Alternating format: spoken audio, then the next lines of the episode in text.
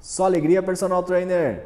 Neste vídeo quero te falar sobre o que eu acredito ser o segundo pilar, mas não menos importante, para você ter o seu próprio estúdio de atendimento personalizado, com a agenda lotada, faturando acima da média e ainda assim sobrando muito tempo.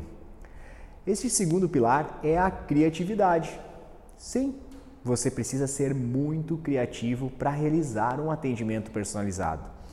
Independente se você trabalha com treinamento funcional, musculação ou qualquer que seja a técnica usada. Sabe por que você precisa ser um empresário muito criativo, personal? Porque você precisa saber trabalhar com as ferramentas que você tem. Você precisa entender que em um primeiro momento, quem sabe você vai precisar trabalhar com caneleiras ao invés da cadeira extensora. Vai ter que montar e desmontar pesos até ter todo o jogo completo de halteres. Vai ter que estudar muito as variações das diversas formas de determinado exercício para poder passar para os seus alunos. Além da parte técnica, você ainda vai ter que ser muito criativo para saber vender o seu serviço. E ser criativo não é enganar ou mentir para as pessoas, mas sim saber a técnica certa para a pessoa certa no momento ideal. Ser criativo envolve pensar fora da caixa para atender de uma forma diferenciada. Fazer diferente aquilo que há anos vem sendo feito do mesmo jeito.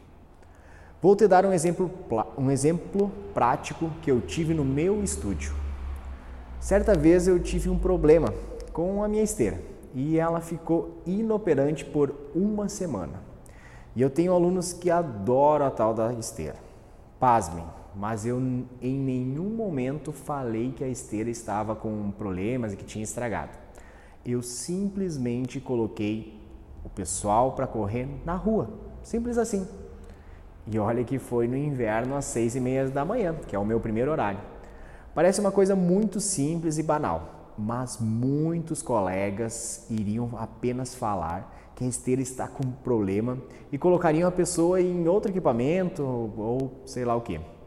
Não preciso nem dizer que eu recebi vários elogios por ter feito diferente naqueles dias. Vou te dar um outro exemplo. Seguido, um aluno está ocupando um par de halteres que eu preciso usar com outro aluno. O que sabe o que eu fiz? Que você faria? Eu muitas vezes uso as caneleiras. Mas Douglas, usar as caneleiras nas mãos? Sim. Qual é o problema? O o intuito não é criar uma resistência para que essa resistência seja vencida. Pois então, estou usando o material que eu tenho disponível naquele momento. O mais importante no atendimento não é ter o melhor equipamento, o mais moderno, o mais luxuoso, é saber trabalhar com o material que você tem.